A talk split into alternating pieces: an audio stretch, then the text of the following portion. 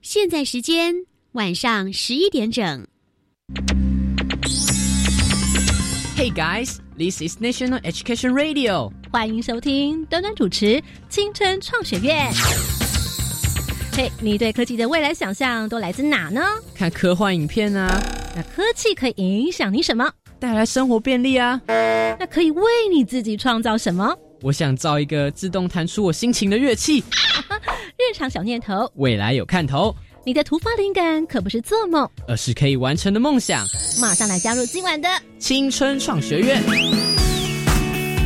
Hello，同学们晚安，欢迎再次收听国立教育广播电台青春创学院，我是端端。今天节目当中呢，哇，我们邀请到了非常厉害，他参加了由科技技家所举办的奇想设计大赛。获得了金赏奖，在创新科技组。介绍我们今天的金正主角，我们来介绍是杨清雅同学。大家好，我是作业做不完也想要去打排球的杨清雅。我现在是读台科大研究所，然后我的梦想是未来成为一个生活跟工作兼具的设计师。刚刚你所听到是来自台科大研究所杨晴雅同学。那么接下来我们要为大家介绍的是旁听同学，来邀请到是来自台北南门国中的同学。大家好，我是来自南门国中的曾子提。那么同时我们也将在节目当中来邀请专家达人，对于生活科技的学习，或者是对于一些尝试，能够有一些不同的启发。那么也是呢，生活科技这堂课的作者，来自建国中学赵恒宇老师。赵老师你好，大家晚安，主持人晚安。那么在这边也来特别邀请到是这项比赛担任评审的技嘉科技设计二处的副理、嗯，各位听众朋友，大家好，我是周婉云。啊、呃，婉云副理来跟同学分享一下这项比赛，特别鼓励怎么样的一个构想，怎么样的一个奇想。其实设计比赛哈，它其实着重的是一个创意的展现，是主要是希望同学能借由这个模型，能去模拟我们的使用者行为，或是呃了解一下它的整个产品的造型，嗯，或是它的创意在哪里。是。那么刚刚我们的这个秦雅同学参加这个比赛，以五 G 来作为标题哦。但我们要进入这个作品的介绍之前呢，要来先进行一段快问快答，让大家呢在了解这个作品之前，先有个大脑暖暖身。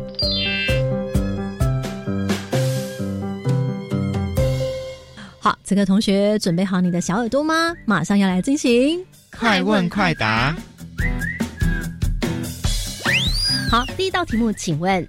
刚刚我们提到了五 G 这件事情，对不对？五 G 通讯系统的 G 指的是一 get，二 generation，一或者是二，请作答。哦，子婷认为是二 generation，为什么呢？好来，因为听起来比较专业，听起来比较专业。generation 的意思是什么？我不知道。不晓得哦，来，我们这个青春主角清雅同学，generation 的意思是，其实我也不知道，你也不知道，哎，这时候赵恒宇老师突然睁大了眼睛，所以我们常常在讲五 G，那你有听过四 G 吧？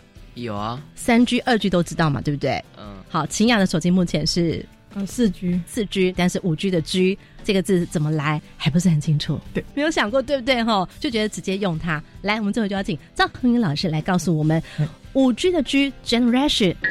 那个五 G 的 G 是 generation 没错，那它是第五代的通讯呃行动通通讯技术的一个标准。对对对，那像四 G 的话就是第四代这样子。嗯，大家都讲说二零一九年是什么五 G 的元年，那到底是谁突然说五 G 来了？是谁颁布的呢？还是谁宣布的？OK，这个其实我们有一个叫国际电信联盟的 ITU 的一个机构，然后、嗯、国际电信联盟。它会制定说，哈，我们今天一个，呃，下一个时代它的通讯的规范是什么？那它会有定数啊，你可能要一定速度，然后一定的传输量之类的。嗯、那这个定了之后，然后下面的厂商就会去研发他们的技术，然后技术到了，哦、然后如果通过它的标准之后，这个单位就核发给他们一个 license。嗯、那这个证照拿到了之后，他们就可以说他们有五 G 的技术。这个五 G 是对于各家厂商来说，是我们要达到的一个目标。对，好的，那么接下来我们来进行第二道题目喽。第二道题目，请问下列何者不是五 G 的特色？一、单装置连线；二、高速传输；三、低延迟；一或二或三，请作答。哎，一，你认为是一？为什么？因为五 G 不就是网络速度会变得更快啊？啊，低延迟好像也觉得是当然的，对不对？嗯，感觉好像这是送分题哈，所以就删除法，对不对？直接选一哈。那秦雅，你所知道的了解吗？也是大概只知道二跟三，就是它高速跟低延迟。但是来，我们这回就请张恒宇老师来帮我们解答。虽然不是单向传输，那难道就是多项传输吗？嗯，基本上我们现在的东西基本上都是多项传输。嗯，对，就是它可以同时传 传给很多人，所以所以铁定一定不是单向传输。对，那刚刚像它的三区法，基本上也是一个正确的决定。了解了，现在的环境都是四 G 嘛？秦阳，因为当时在做五 G 的研究嘛，对不对啊？你自己对五 G 的了解大概是如何呢？当初有听到一个比较能够想象的例子，就是无人机烟火。嗯，因为如果你现在用四 G，要同时操纵很多台小型的无人机在上面，如果其中一台一有延迟，你那个烟火就会很明显的发现它变形。但是如果应用五 G，它高传输跟低延迟，它就可以完全每一台都很精准的去移动。嗯，就是比较好想象的一个例子。无人机烟火秀，了解喽。好，我们接下来进行到第三道题目喽。请问，刚我们所讲到的这个五 G，对不对哦？大家了解高传输，然后低延迟，下载又速度又可以比较快。那所以，请问一下喽，五 G 这样一个技术对于无人自驾最有利的帮助是什么呢？第一，宽屏；第二。监控系统一或者是二，请作答。子题认为是高传输就是宽屏，是不是？应该是。是哦，那不需要监控系统吗？每一代都有啊。哦，你认为是如此？来，我们这回请张恒宇老师来帮我们解答。哦，这个无人驾驶有了这个五 G 环境的时候，最有力的帮助有哪些呢？就可能像刚刚所提到，就是它的传输速度够快，然后零延迟，然后呃，它传输流量够大。那其实监控系统它就不需要，哦，就是嗯。呃，我我我指监控系统不是说嗯，就是遥控者他们针对他们要做这件事情的监控系统，是像一个路由器里面，它可能放了一个晶片，然后会把你传输的资料全部都抓过去，这种监控系统那就是不需要的。了解，像现在那种几 G 的影片啊，它其实大概几秒钟就全部载下来，五 G 可以达到那样子。所以它的那个传输速度很快，低延迟，然后高传输，可以短时间呢传送很大量大量的资讯，这样子。那我们今天的快问快答当中，第三道题目有讲到了无人自驾。子婷，你对于无人自驾曾经看过，或者是你目前对无人自驾的了解是什么？就是在新闻上有看过一点造型，或者它是用来作为什么？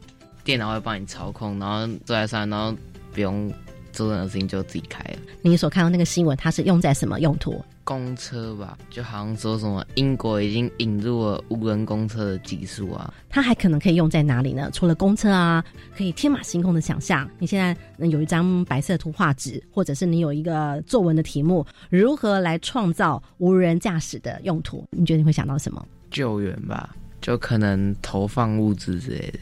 投放物资哦，比方说你讲这样那个情境。可能森林大火，然后大家都会围住，然后就就无人驾驶一个直升机，然后就投放物资啊，驾驶就不会有生命的危险，对不对？好，那请问一下恒宇老师，他这样的 idea 如何？你觉得？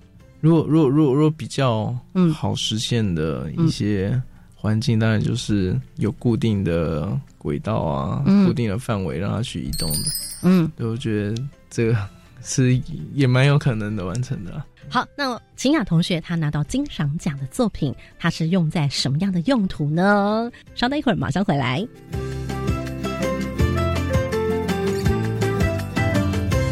基本概念：维他命。那刚听到了赵恒宇老师这么说之后，我们请秦雅同学来讲述一下你对于无人驾驶的概念是如何呢？一开始有去查一些资料，他是说。根据美国汽车工程学会，它可以分成五个级别，然后零是无自动驾驶，就完全不是自动驾驶。你说有零一二三四五的零，对不对？对。然后到五是完全自动化。嗯。然后以特斯拉为例，因为比较常见。特斯拉有听过吗？子提有啊，就是电动车啊。电动车，嗯。然后它在台湾目前它的自动驾驶只开放到等级二，就是一部分部分自动驾驶。然后它的车辆会根据你的 GPS 去判断你现在人是不是在国道或者是快速道路上。如果它判断你是的话，它就会跳出自动驾驶这个选项让你去选。嗯，但是在概念车上比较常听到的自动驾驶应用，是因为你去除掉驾驶这个部分，嗯，你的车内空间会很自由，你可以完全打破现在的内装设计的规范。嗯，因为你不需要驾驶，里面就会是一个可以讨论是什么的，就是你在移动过程中就可以开个小会之类的。嗯，然后另外一部分是。未来定点的商店或者是物流，其实都有可能被取代。还有其他像是人们因为懒得出门，所有因为人懒得去移动达到目的的项目，都可能会是无人载具上面的一个内装。哇！目前听起来，这个无人驾驶的功能用在生活日常便利性上面或娱乐上面都有很大的帮助哦。那我们的秦雅同学到底将你的商品设计运用在什么样的用途上呢？行业比它算是一个社会设计，怎么样叫做社会设计呢？来，我们听听看工业设计同学他怎么讲社会设计。就是社会上有一些问题，你发现了，但它就不不是属于像是医疗或者是什么，它可能是比较复杂性。就是可能这个领域跟这个领域交叠的某一个，不是只专注于关于某一块，比较有关心到整个大范围、大环境的。就像你现在参加比赛，也算是一个跨领域的比赛，对不对？我自己跨自己的领域，自己跨自己的领域哦。怎么说？因为可能就是。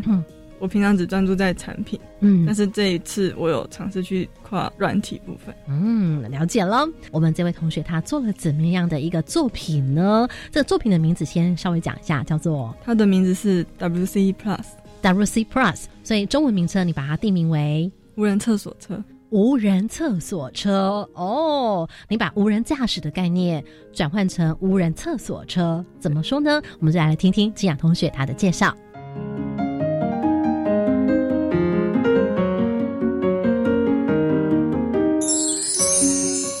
其实，在外出如厕的需求上，不只是小婴儿他需要尿布台去换尿布，超过尿布台承重限制以上，可能是儿童、青少年、老老年人的身障者，也不只是身障者，或者是高龄者，他都会有这个需求。然后他们需要的是体积比尿布台更大的一个照护床。但是今天我想运用的是无人驾驶的技术，然后来解决很多年来照护床因为它体积大没有办法普及这个问题。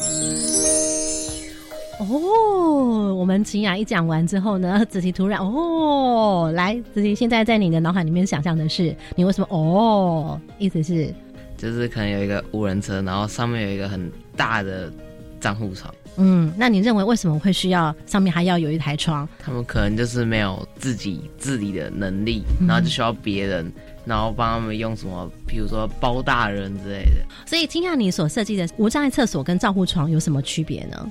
因为其实真正需要照护床的人，他就是需要人家推，但是一般厕所里面几乎都没有看到照护床。我站在厕所里面，它是给有了可以自己推轮椅进去的人，或者是可以帮忙用轮椅来使用的厕所的人。就只有扶手，嗯，但是它就是没有一个平台让你更换尿布。嗯，对，其实真正无障碍是最需要的东西是照护床，只是政府因为很多种原因，就是嗯忽略它。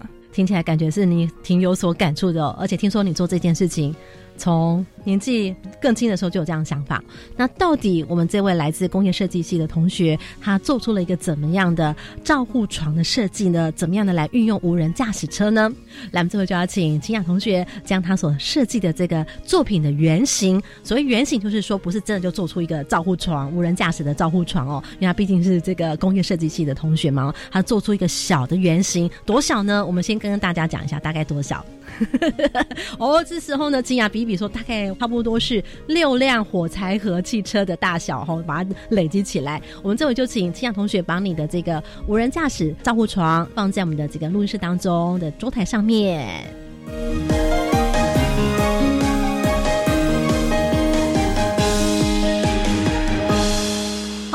当中，秦雅同学已经把他的这个商品设计，也就是无人驾驶厕所车，放到我们的录音台上了。我们请子迪来告诉大家，你现在在录音室当中看到的无障碍厕所车的原型长什么样子？一台车，对不对？这台车你觉得它像怎么样子？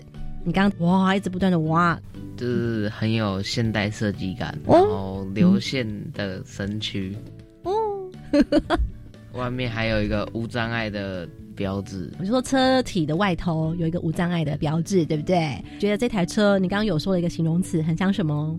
流线型的身躯。哦，就是很美化、很漂亮的一个流线身躯。你刚才讲到的，它很像日常生活当中会听到“咦哦咦哦”的什么，是不是？就是感觉很像救护车的功能，再加上一个厕所。哦，厕所在救护车的里面。所以呢，刚刚我们所讲的无障碍厕所车里头的室内设计，因为这台车我们如果是关起来的话，看不到里面嘛，对不对？所以它就针对里面来做了一个，好像是我们在看样品屋的室内设计那样子，对不对？好，你看到了什么呢？就是有一个厕所原型嘛，然后在一个琉璃台，然后外面还有一个床，然后可以用来放老人的，然后在侧边还有一个可以放婴儿的。哎，好，他刚刚讲琉璃台应该就是那个水龙头，对不对？哦，好的，这个我们现场同学要不要补充一下？他刚刚讲述的有没有哪些细节？再帮我们多补充一下。哦，其实他因为已经有一个大的空间，嗯，要装设照护床，因为其实。很多外面的一般无障碍厕所，它没有设置像那些温水莲蓬头，嗯，而且其实像是装人工肛门那些，其实都有这个需要。因为想说，既然有这个空间，所以就是把台湾的各种种类的形式的无障碍厕所种类里面需要的东西都尽量放进去。然后里面的空间目前是都能够达到所有无障碍者所需要的，像是温水莲蓬头也有，跟小型的。在马桶旁边会有一个清洗的小洗手台，也都有。哎，所以呢，刚刚子琪刚刚讲到说有婴儿床，但它其实不是放婴儿的，对不对？事实上就是一张床，但是他以为放婴儿床，那其实是什么？小型的洗手台。所以有小洗手台跟大洗手台，可能看生长者他的一个程度状况，对不对？了解喽。那大家可能对于一般的那个婴儿床哦，在厕所当中的设置，可能会有一点印象。它通常是贴在墙壁上面，可能按一个键啦，或者做一个什么样的按钮，可以就让它翻折下来，变成是一个婴儿床台。所以你的这个无障碍厕所的照护床也是这样子的一个概念吗？对，它平常是可以升起来靠在墙上，所以它是直立的。然后你有需要的话再拿下来。好的，这个作品的详细的介绍，我们再来请齐雅同学再来帮我们做个介绍。好，其实照护床就像是成人用的尿布台。嗯。然后如果没有照护床的话，他们在外面就需要以各种困难的姿势去协助生长者上厕所或者是更换衣物。那你可以想象一下，一般你们在厕所里面地板都是很脏很湿。哎，对。想象一下，如果你的亲人是有需要的人，你就要在那些肮脏的地板上面铺个什么东西，然后去做更换。然后这样会降低你出门的意愿，嗯，也因为不普及的关系，所以导致他们出门就要常常担心上厕所的问题，嗯，所以会让他们活动范围会常常限缩在上厕所方便的地方或者是离家近的地方，嗯，然后不只是这样，他们出门的时候也不敢放心的喝水或者是进食，因为他们出门就已经要需要依赖他人去帮忙，然后如果再更频繁的如厕，他们会增加他人的负担，然后这种状况会造成照护者跟被照护者。双重的压力，嗯，因为常年麻烦他人，他们会有一种内疚感，嗯，因为外出活动其实是最好的舒压方式，嗯，所以希望解决外出如厕这个最基本的问题，嗯，然后其实没有设置照护床跟有设置照护床厕所的成本，它价差高达十六万，这是有根据的吗？对，哦，就是有一个协会专门在争取这个，然后他就把所有的问题跟为什么。有条列出来，嗯，因为是有照护床的空间，它需要的比一般我们看到的还要再大。然后如果是在都市的话，因为寸土寸金，你要广设并不容易，嗯。但是如果你在郊区设这么多，嗯，容易发生使用率不高导致半荒废这个争议，嗯，所以就会出现一个矛盾点，就是设有照护床这个东西，它必须要设置，但是它一直没有办法广泛设置。这就是刚刚你所讲的，你认为它是一个社会需求。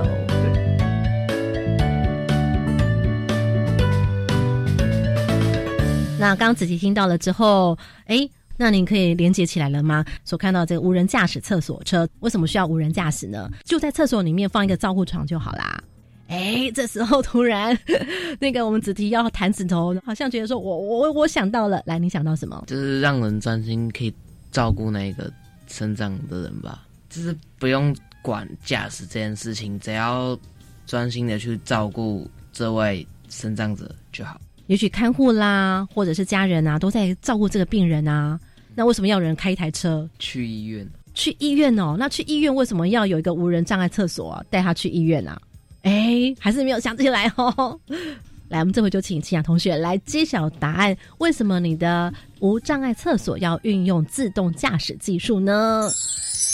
好，透过自动驾驶技术，它可以将原本定点的空间转变成一个移动式的空间。好，假设今天一间厕所设置在 A 这个地方，那它的使用范围大概在 A 的方圆一公里之内。嗯，但是如果今天这个呃这个厕所设置在一个移动的车辆上面，嗯，它的使用范围就可以机动性的移动，然后它就可以用最少的设施数量去服务更多的人。所以有可能，我们今天子婷同学，你刚刚没有 catch 到前面刚刚特别讲到社会需求面，就是他有讲到，他其实就是一个成人用的尿布台，甚至就会影响他就不想出门了。你有没有听到这个关键字？会影响他就不想出门了，而不见得只是去医院哦。好，那请问一下，如果今天病人他需要无障碍厕所的时候，他要怎么样去这个无障碍厕所？推轮椅上去啊，就是可能他的家人或是看护会帮他上去，刚好就不在身边的时候怎么办？无人驾驶可以帮他自己操控，是不是？哦哦，这样知道了吗？catch 到了没？你刚刚说要把它推去啊，或者是帮他抬去啊，什么之类，对不对？那无人驾驶的好处就是不用有人帮他，他就可以自己上去了。只要他能够做到召唤，就像我们在叫车子一样，叫计程车，有没有？就是你按那个 app，它就可以控制他的车的升降。这样了解吗？子婷，让不方便的人有一个 app，然后让这个车自己来找你，然后就不需要。看护或者是他的家人来陪伴，增加病人的自尊心吗？哎，这时候秦雅呢不断点点头，是不是也是你当初设计这个商品的一个很重要的利益呢？对，嗯，因为无人驾驶是这个人去救厕所，还是厕所去找人？所以如果是无人驾驶的话，他就可以自己靠近过来，有点相反，就是厕所来找你，让你上，嗯，然后你就可以更轻松的去用那个厕所。如果我们今天讲商业模式来讲好了啦，哦，我们都会有一个所谓的痛点嘛，痛点就是所谓这些病人障碍者他在使用环境上面呢是比较恶劣的环境，所以呢降低了他使用率，那也降低他想要出门的欲望，甚至呢形成他有很大的一个障碍。那么但是呢，如果说我们能够床救人，这就是你障碍厕所的一个价值主张，就是所谓的创造需求了。像现在很多生障者，他会组旅团出去玩，嗯，然后像这样子的话，他就可以这个旅团就可以预约一台车，跟着他们的旅行团到比较偏远的观光区去旅游。然后机关团体办大型活动，像是绕境那些，嗯，也会有这个需求，因为他就可以在你的场地周围机动的配置几台厕所车。科技就在解决日常的生活所需。那我们这回就来请赵恒宇老师来帮我们，就秦雅同学这个设计上面，他的思考点是不是可以给予我们同学一些启发想法？比较大的问题，可能就像我们刚刚在节目中这样讨论，就是，嗯，同学会很难去理解到底发生了什么事情。嗯，在教学现场，然后会遇到学生，他基本上都是早上八点就来上课，嗯，然后上到下午五点六点。对，所以其实他们不会接触到这些环境，就算就算家里有长者，嗯，需要帮忙，那通常也会是由家里其他人来处理，因为有有些回家还是要帮忙，那那没有办法。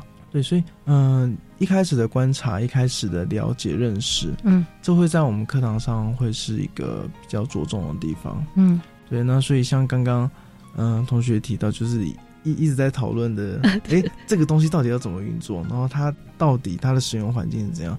对，那我们在课堂上一般也会比较着重让学生去了解，嗯，相关的医护人员去询问那些需要的人之类的，去先去了解，了解之后我们再进行讨论设计。嗯，对，那当然设计的东西不会像今天，呃，我们现在所看到的这么精致精美，那可能就单纯只是一个提案，但是，嗯，我觉得让学生他可以在。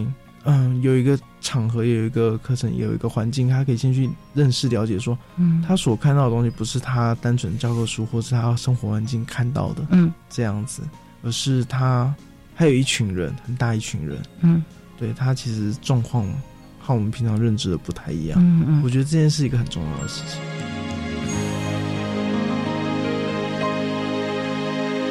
关键密码传送门。子弟有些什么样的想法？我看你脑筋不断的在转哦。你现在已经了解了大致上我们清雅姐姐她所设计的呃无障碍厕所，它是一个怎么样的原型？可能刚好就特别想到了一些问题，对不对？那我想请问一下，如果在荒郊野外，要怎么请这个行动的车来我的面前，然后如果那个车在我的面前，我要怎么上去那个厕所？好，这两个问题其实清雅这边有些什么样的相关配套设施的设计吗？还是你已经在你的设计概念当中已经有提出来？在设计概念里面，其实有一部分是提到有一个 app 可以使用，它有点就像是轿车一般的轿车服务，它就是点开来，它会告诉你你要走多长跟那台车要开的距离，因为这辆车比较大。所以有可能你需要走出巷口，所以它会有两个颜色的路段标示。嗯，然后你们到汇合点之后，也是手机会显示显现出车辆到了，然后你们会进行配对。嗯，然后配对之后会有选项，就是像是车门开启跟那个斜坡放下来，跟到你上车之后车门关闭，那些都是可以在手机上面操作。所以就是 App 手机远端操控的一个技术了，对不对？哦，那另外第二个问题呢？有评审提出你这个问题，所以那个斜坡可能会改成那种平的升降式的那一种，哦，就不会是一个斜坡。因为如果升降者是自己一个人，他就需要是一个平台垂直上升的那一种，嗯，所以斜坡的方式可能就会换掉。有点像电梯这样子，对对对，自动做升降。也许它可能透过一个按键，噔，然后向左向右，然后就往下，或者是向左向右，然后哎就升起来到床上这样子。但我听说你在呃决赛之前，这个造型上面还要做修改哦，就因为六角形会让人联想到建筑物的原型，然后用那个玻璃面板是想说让它有一个嗯设施，厕所不是都会有那种屋顶的那种感觉，就让它不要像是一台车，像是一个建筑物，哎。你会想到玻璃这个 idea 是怎么来的？公车站，公车站，因为说有时候在等公车，就觉得有些公车站很漂亮，然后就去查，就是如果稍微改一下，跟车座结合，就很漂亮。了解。那刚刚子琪特别提到流线型，对不对？你看到哪边有流线型，让你觉得很漂亮、很好看？就是那个玻璃面板那个圆弧形吧，应该说很有现代感吧。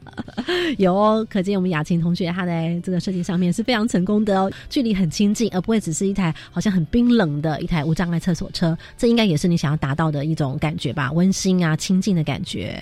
那好像听说雅琴有一些问题，对不对？在你制作这个商品设计的时候，其实心里面有一些想法。啊，赵恒宇老师也在现场，你有些什么样的问题想请问吗？有，就是到底无人驾驶适合应用的是关于个人载具还是公共载具？因为有时候觉得像是招呼床，它就像刚刚子琪同学子琪同学说的，嗯，就是如果有一个人可以帮忙也是可以，嗯，但有时候觉得到底是要有人还是不要有人，是不是跟整个项目有关？嗯，因为这个我也是一直想，就是好像两边都对。表示说，刚刚自己提出来的，哎，觉得说很好奇或怀疑的地方，你其实你有想到，对不对？然后，那我们这回请赵恒宇老师来跟我们分享一下。嗯，这个问题会变成我们硬是套了无人驾驶、自动驾驶这件事情在我们这个环境，嗯，但它是不是真的需要的不一定。像最近有一个比较常见的例子，就是行动载具，就是那个行动支付了，台湾没有办法普及。日本也没有办法普及，中国有办法普及，那是因为地缘，就是大家的生活习惯本来就不一样。看不同地区，因为总会有个地方它会是需要的，总会有个地方是需要的，是什么意思？如果你今天你的设计啊，如果真的放到美国那种大地方的话，嗯，那一定对，一定是无人，因为真的会有这个需要，因为地方和地方很远。我觉得没关系，就是一开始当然我们会有这个想法，这个担心的点，但是我们就是把。东西设计出来，然后去做。当然，您观察到这个这个点，我自己自己觉得就是一个蛮重要的点。了解，子琪同学，最后来，今天第一次听到五 G 到底是怎么回事，对不对？无人驾驶怎么样的有一种不同的创意需求？你学到了什么？让你觉得又最酷的又是什么？我觉得发明是一件很伟大的事情，就是它可以了解人们需要什么，而是不是想要什么。嗯，不然会有很多什么乐色发明之类的。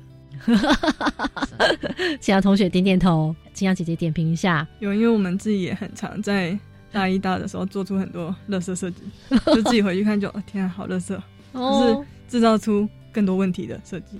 哦，了解。那我想呢，在节目最后，你是不是也给我们青少年朋友、国高中的同学一些什么样的建议发想呢？就是想跟大家分享一下，就是如果当一个新的科技出来之后，原本不能解决问题，就很有可能被解决，但是不要想到。